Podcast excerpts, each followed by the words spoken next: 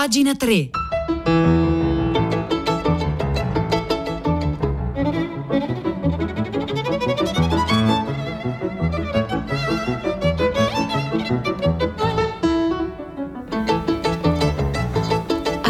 All'epoca in cui ha inizio questa storia, lo Stanhope e i rulli per distribuire l'inchiostro non erano ancora in uso nelle piccole stamperie di provincia.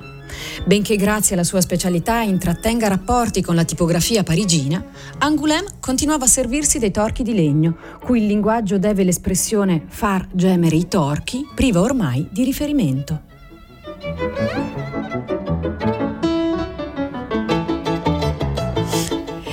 E questo era l'incipit di Illusioni perdute di Honoré de Balzac. Questa invece è pagina 3, la cultura nei giornali, nel web e nelle riviste. Buongiorno a tutti da Silvia Bencivelli, sono le 9, 1 minuto e 18 secondi in questo istante di mercoledì 13 ottobre 2021.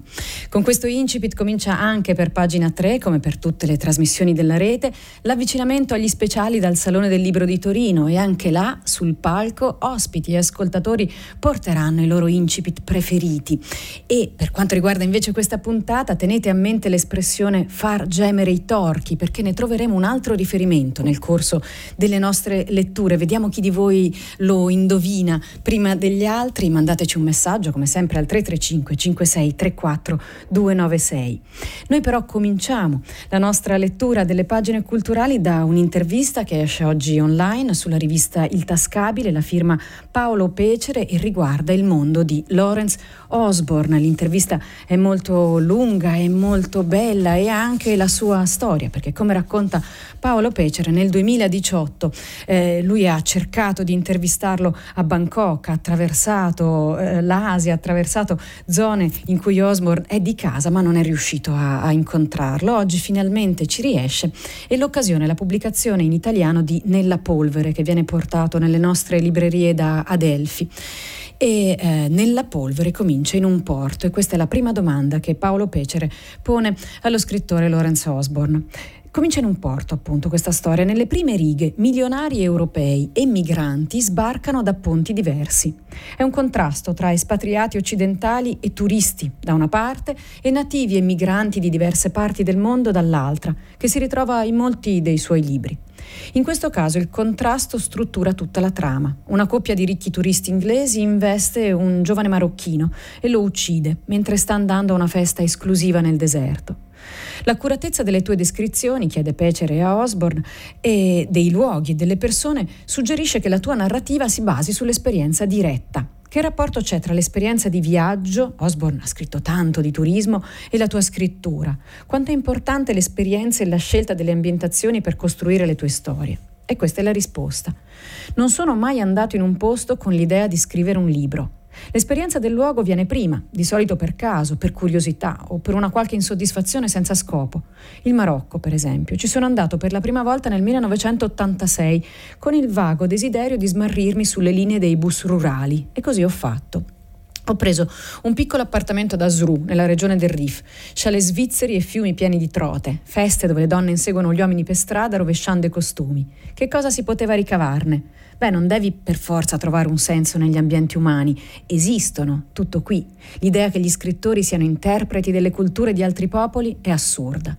Una volta arrivato là non avevo voglia di andare a trovare Paul Bowles a Tangeri, in realtà non avevo idea nemmeno di chi fosse e non conoscevo nessuno da quelle parti, semplicemente capitavano incontri curiosi. Su un bus notturno per Casablanca, per esempio, sono stato borseggiato da una coppia di ragazzi molto furbi. Quando li ho affrontati si sono messi a ridere e mi hanno invitato a cena con i miei soldi. Poi mi hanno lasciato stare a casa loro per una settimana. Era a suo modo affascinante quella disinvoltura. E così sono rimasto lì per settimane, amavo quel posto. Lo stesso è Essaouira, dove Orson Welles ha girato Otello. C'ero andato per via di Orson Welles. Non è demenziale?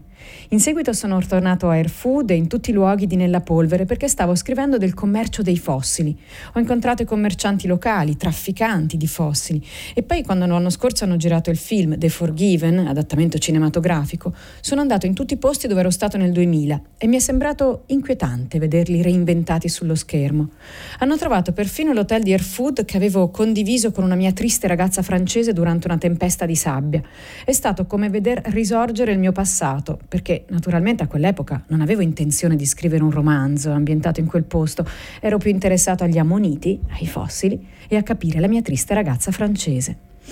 E c'è però un, un filo rosso che Paolo Pecere trova nella letteratura di viaggio per esempio quella inglese. Robert Byron, nella Via per l'Oxiana, che è un libro del 1937, sentiva il bisogno di descrivere la bellezza dell'architettura dell'Asia centrale che il lettore non avrebbe mai potuto ammirare e occasionalmente si lamentava del cibo e scherzava sui portatori. Era ancora un esploratore in un'età di imperi occidentali, libero di esibire con fierezza il proprio sguardo e i propri desideri. Poi c'è Graham Greene, i cui personaggi hanno ancora qualcosa di quell'aura. Poi c'è Bruce Chatwin, che lo ricordo è nato nel 1940. Il fascino e il prestigio dell'esploratore è largamente rimpiazzato dall'ironia, ma l'attenzione è ancora puntata sugli espatriati. E poi c'è William Darlingpole, che è del 1965 e che è ancora lì in India e si è trasformato da viaggiatore a residente dell'India. E allora chiede Pecere a, a Osborne Vedo il tuo lavoro come una fase nuova in questo sviluppo. I tuoi viandanti ed espatriati sono tornati ai bisogni basilari e lottano le proprie, con le proprie pulsioni. Non sono più alla moda né sicuri di sé. A volte sembrano affrettarsi goffamente fuori dal Titanic che affonda mentre tengono stretti tra le loro mani i loro cocktail. D'altra parte, spesso tu sposti il punto di vista narrativo su personaggi diversi, di paesi diversi e culture diverse, tra cui migranti e rifugiati. E allora questa è la risposta. Sono cresciuto leggendo Byron, come pure Fermor e Darrell, gli esploratori del mondo greco, e nell'infanzia ho trascorso anch'io molte delle mie estati in Grecia. Ed è stato quel paese sul bordo dell'Europa che per primo mi ha affascinato. Andai in viaggio con la scuola ad Atene quando avevo 17 anni, come facevano tutti gli studenti di studi classici, e una notte andai a vagabondare sull'aeropago dove passai un'intera notte a sognare, senza sapere che il nostro docente di antichità classiche aveva chiamato la polizia. Erano furiosi e non credettero a una sola parola della mia spiegazione. Era romanticismo del passato, non romanticismo dei luoghi. I critici marxisti possono continuare a smentirlo, ma le cose stanno così. Il romanticismo del passato è altrettanto importante dell'analisi razionale del passato. Scrive, eh, ehm, riferisce Osborne a Paolo Pecere qui su questa intervista sul tascabile. In ogni caso, va avanti, gli occidentali moderni che si trascinano intorno al globo oggi sono tutto sommato un branco di sfigati. Paradossalmente hanno meno interesse per le culture che attraversano di tanti ufficiali coloniali di 150 anni fa questo perché il trasporto aereo e le migrazioni di massa hanno cambiato tutto.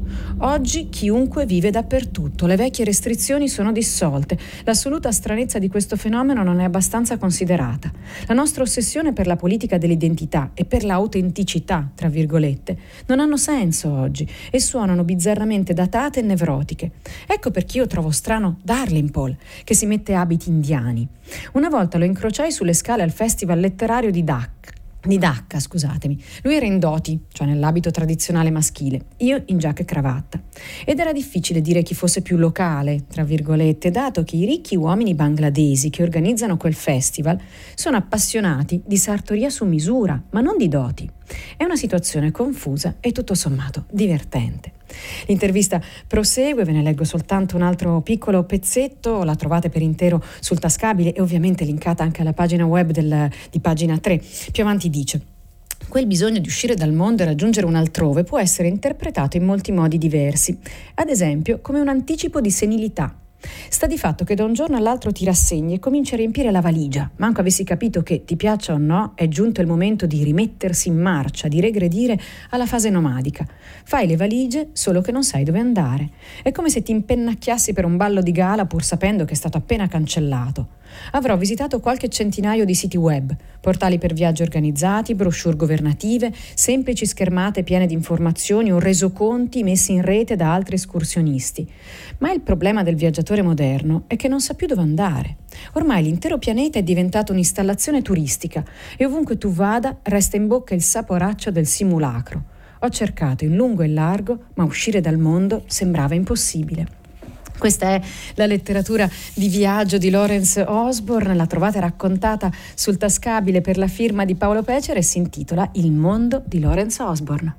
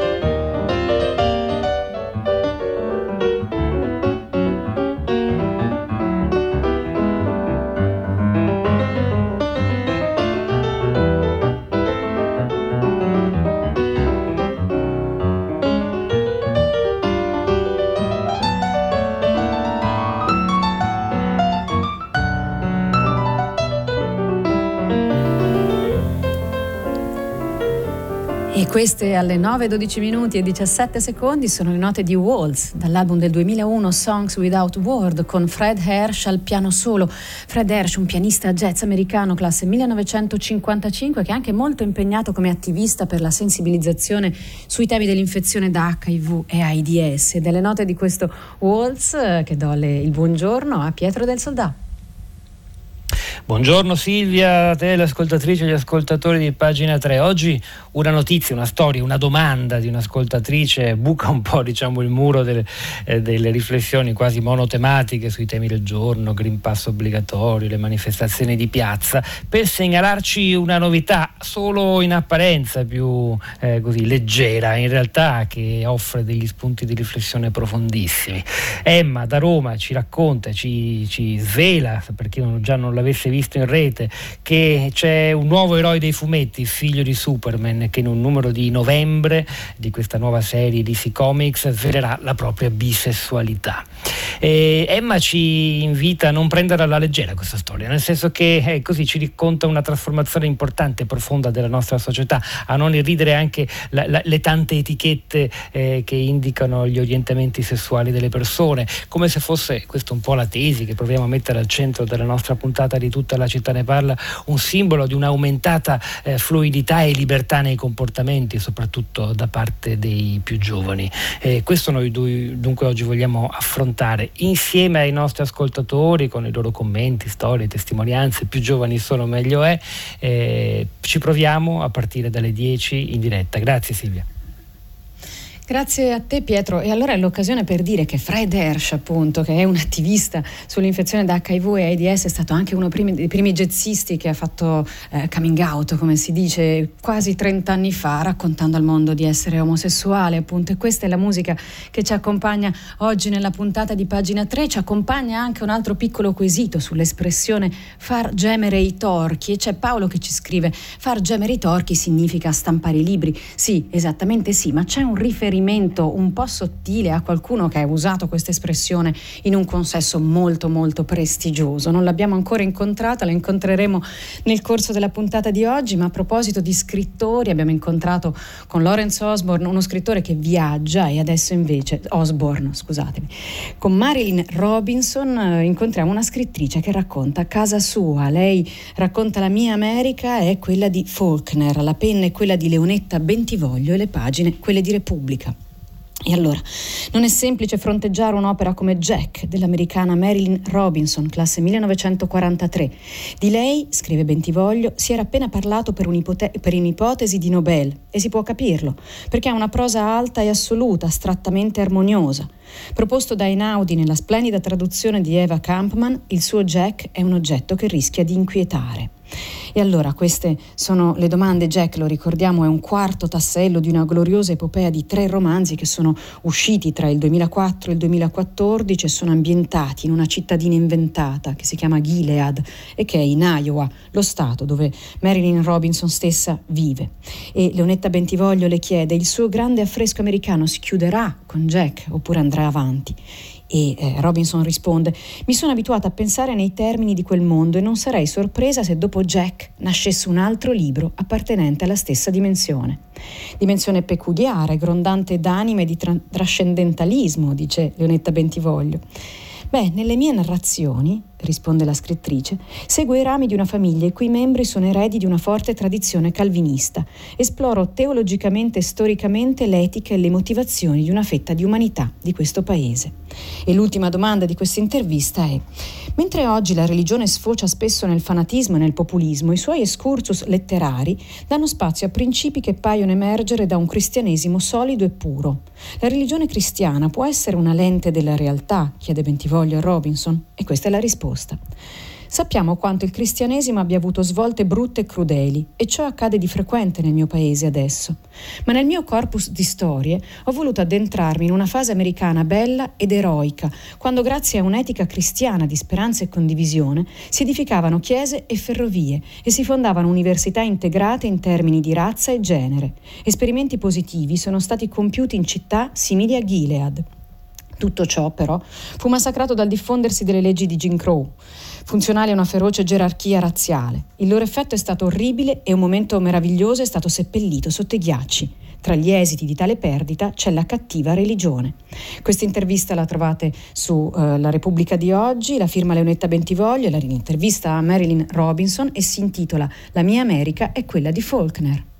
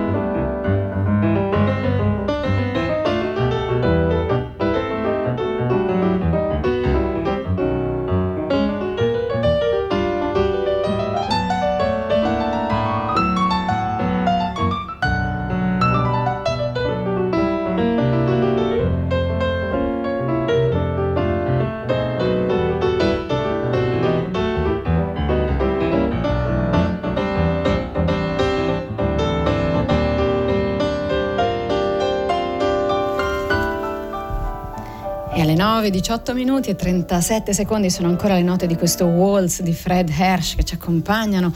Oggi c'è chi ci scrive: Sto leggendo La strada per l'Oxiana, appunto un romanzo del 1937 di Robert Byron. È terribilmente snob, dice Gian, ma anche Chetwin e Osborne stanno bene. Continuate a mandarci i vostri messaggi, noi continueremo a leggerli qui durante la puntata di pagina 3 che va avanti con scrittori che fanno cose. In questo caso gli scrittori vanno al bar. La storia è quella dell'Harris Bar eh, la racconta la scrittrice Anna Lia Venezia sulle pagine di domani attraverso un'intervista ad Arrigo Cipriani. Arrigo, a che ora si può iniziare a bere senza sembrare alcolizzati? Alle 9 del mattino. Le 9 a Venezia è un buon orario. Parto dalla fine dell'incontro con Arrigo Cipriani, 89 anni, mentre seduta al bancone dell'Harris Bar ho avuto l'onore di vedere lui, il patron di questo luogo di culto, preparare con cura un Bellini per me. Forse un po' troppo alcolico, ma va bene. Mi chiami pure Arrigo, mi dice appunto Arrigo Cipriani, questa è la voce di Annalia Venezia. Sono l'unico uomo al mondo che ha preso il nome da un bar, non avevo antenati che si chiamavano così. Parla a voce bassa e profuma di colonia, questo signore elegante con lo sguardo furbo, mentre racconta che tipo era suo padre Giuseppe. Fu lui nel 1931 ad aprire questo bar, dichiarato 70 anni dopo, nel 2001, patrimonio nazionale dal Ministero dei Beni Culturali. Negli anni 30 il locale si trovava già qui dove è oggi, ma questa calla era una strada chiusa, non era collegata col ponte che porta a San Marco. Mio padre la considerava una dote, voleva solo clienti affezionati e non turisti che passavano per caso, spiega. Riuscì nel suo intento, visto che diventarono di casa, per citarne alcuni, gli scrittori Truman Capote, Ernest Hemingway, Ezra Pound, la femminista mecenate Peggy Guggenheim ed Eugenio Montale, che resero questo posto leggendario. Alcuni di loro si sono persino incontrati con tassi alcolici degni di una nota, degni di nota, scusatemi. Un sogno oggi per chiunque abbia avuto tra le mani anche solo un loro libro. Domanda: andava sempre tutto liscio? E, e Arrigo Cipriani alza le mani al cielo. Certo, ogni tanto c'erano discussioni, magari per le donne, oppure per motivi futili. Memorabile fu la scazzottata fra Francis Scott, scusatemi, tra Francis Scott Fitzgerald ed Hemingway.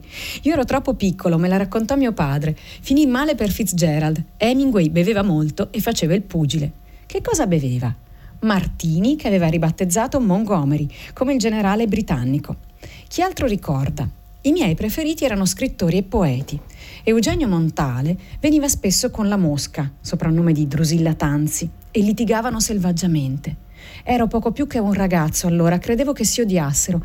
Invece, quando lei è morta, lui ha scritto quella poesia bellissima. Ho sceso, dandoti il braccio, almeno un milione di scale, e ora che non ci sei è il vuoto a ogni gradino.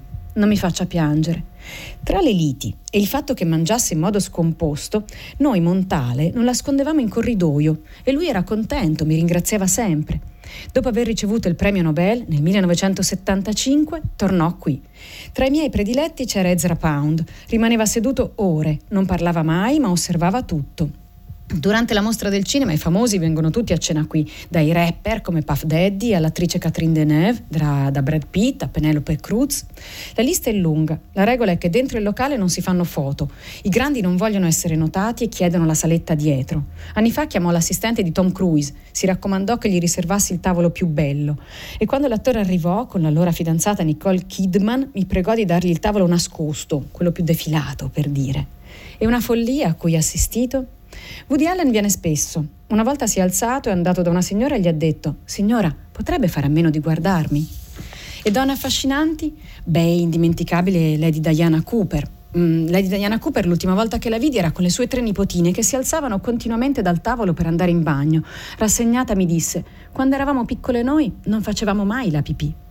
Incontri più recenti, Jane Birkin, tra le più belle che ho visto qua, e poi Greta Garbo che mi fece sostituire il cameriere che sosteneva non fosse abbastanza delicato. Poi c'era Maria Callas, sempre a dieta, pretendeva tagliolini senza condimento, era messo solo un po' d'olio solo se glielo mettevo io. E poi appunto c'è il dunque, quello che giustifica il titolo eh, di questa intervista che è La nostra storia non è in vendita, tra virgolette c'è una lite con Messier Bernard Arnault, 72 anni, patron di LVMH, perché quest'estate ha aperto un ristorante cipriani a Saint-Tropez. Lui può usare il nome, fa parte della sua proprietà, quello che trovo ingiusto è che copia l'Eris Bar, per esempio nelle tovaglie, negli allestimenti, nei piatti, nei drink, perfino l'impiattamento del carpaccio che ha inventato diventato mio padre. E che cosa le fa più male? Ho dedicato la mia vita a questo posto e alle altre attività di famiglia. Per farle capire la fatica, ho lavorato al fianco di mio padre Giuseppe per 35 anni, sei giorni alla settimana. E sa che cosa mi diceva? Pensi troppo alla pesca, perché il settimo giorno andava a pescare. Anche negli Stati Uniti avete avuto qualche problema con l'uso del nome Cipriani. Sì, ma in America c'è un accordo con i vecchi soci di mio padre, stipulato nel 96, e un giudice americano di 96 anni, tra parentesi, vede, ho ancora tempo per fare delle cose, ha detto che io potevo fare ciò che volevo e anche loro potevano aprire un albergo e chiamarlo Hotel Cipriani. L'importante è che lo facessero dove no, già non ci fossi io. E allora questa intervista di Analia Venezia a Arrigo Cipriani va avanti. Qual è la dote necessaria per stare dietro a un bancone? L'umorismo, il Bellini piace a tutti e mi mantengo così a quasi 90 anni merito dei miei due martini al giorno. A questo punto vediamo se qualcuno via sms ha svelato come mai far gemere i torchi aveva a che fare con la puntata di oggi, no? E allora ve lo dico io, far gemere i torchi è un'espressione che ha usato anche Montale nel ritirare il suo premio Nobel nel 1970 1975 è la Nobel Lecture che è in italiano sul sito della Nobel Foundation, quindi lo trovate scritto lì, Far gemere i torchi, laddove ci sono appunto le letture, le lezioni pubbliche dei premiati Nobel di tutto il mondo, firmato appunto Eugenio Montale. Ma l'intervista che abbiamo appena letto è un'intervista ad Arrigo Cipriani firmata Annalia Venezia, la trovate sul quotidiano domani e si, intitola All'Eris Bar, dove Hemingway faceva pugni, la nostra storia non è in vendita.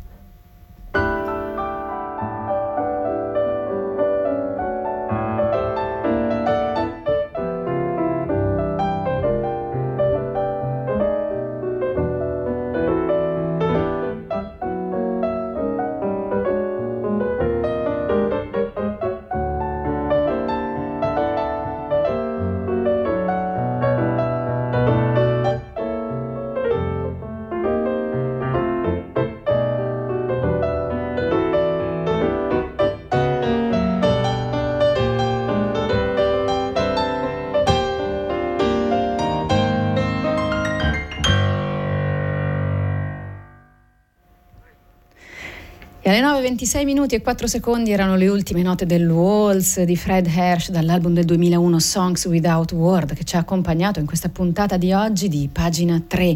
Un'ultima segnalazione che vogliamo farvi riguarda un altro personaggio che viene raccontato da un libro. Lei si chiamava Lisa Sergio, la racconta il Corriere della Sera oggi. L'articolo è di, Dina, di Dino Messina, il libro è di Sandro Gerbi. La voce d'oro di Lisa Sergio che servì il duce e poi gli americani americani. Prima giornalista radiofonica che espone il punto di vista fascista in un perfetto inglese. Poi talentuosa speaker che attraverso le radio statunitensi sostiene lo sforzo alleato. Infine conferenziere e animatrice della vita culturale di Washington. Chiara Lisa Sergio, una donna che ha attraversato da protagonista un lungo Novecento, è una figura affascinante a cui appunto Sandro Gerbi dedica una biografia appena pubblicata da Neri Pozza che si intitola La voce d'oro di Mussolini, storia di Lisa Sergio, la donna che visse tre volte. Lisa Sergio nasce nel 1905 a Firenze da una coppia eterogenea, una mamma di famiglia americana benestante e un padre napoletano di carattere instabile e salute malcerta.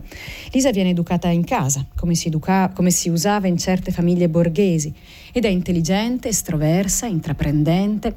Negli anni venti collabora a settimanali di lingua inglese destinati alle comunità anglofone. Poi si trasferisce a Roma al seguito di un ufficiale di cavalleria che muore prematuramente. Lei si interessa di archeologia e poi a una mostra incontra Benito Mussolini, che così racconta lei stessa la convoca per affidarle un incarico in radio. In realtà lei otterrà il posto a Leyer grazie a una raccomandazione di Guglielmo Marconi. Brillante, bella, grande fumatrice, viene notata da Galeazzo Ciano, con cui ha una breve relazione. Nei mesi estivi del 34 va a Parigi, faccio io il calcolo, aveva 29 anni, probabilmente per interrompere una gravidanza. La vita professionale procede all'apparenza senza intoppi. Lei è la Golden Voice, la voce d'oro, che annuncia in inglese la guerra di Etiopia e poi la conquista dell'impero.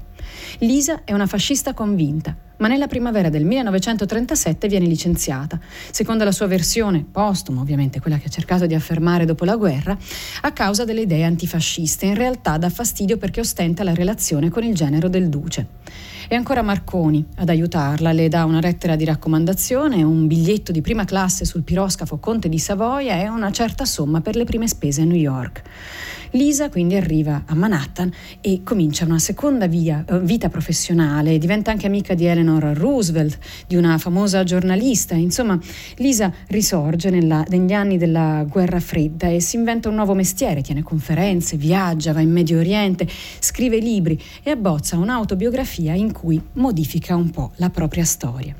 Gerbi però è abile a ricostruire le tracce cancellate, non le leva nessun fascino ed ecco il libro di cui parla questo articolo che trovate sul Corriere della Sera di oggi lo firma Dino Messina, parla del libro di Sandro Gerbi dedicato alla figura di Lisa Sergio, la voce d'oro che servì il duce e poi gli americani. Pagina 3 di oggi finisce qui, io vi saluto insieme al tecnico Aldo Pampaleoni, Marzia Coronati, Cristiana Castellotti, Maria Chiara Beranec e Piero Pugliese. Un saluto a tutti da Silvia Bencivelli che vi dà appuntamento come sempre per domani con Pagina 3 qui alle ore 9.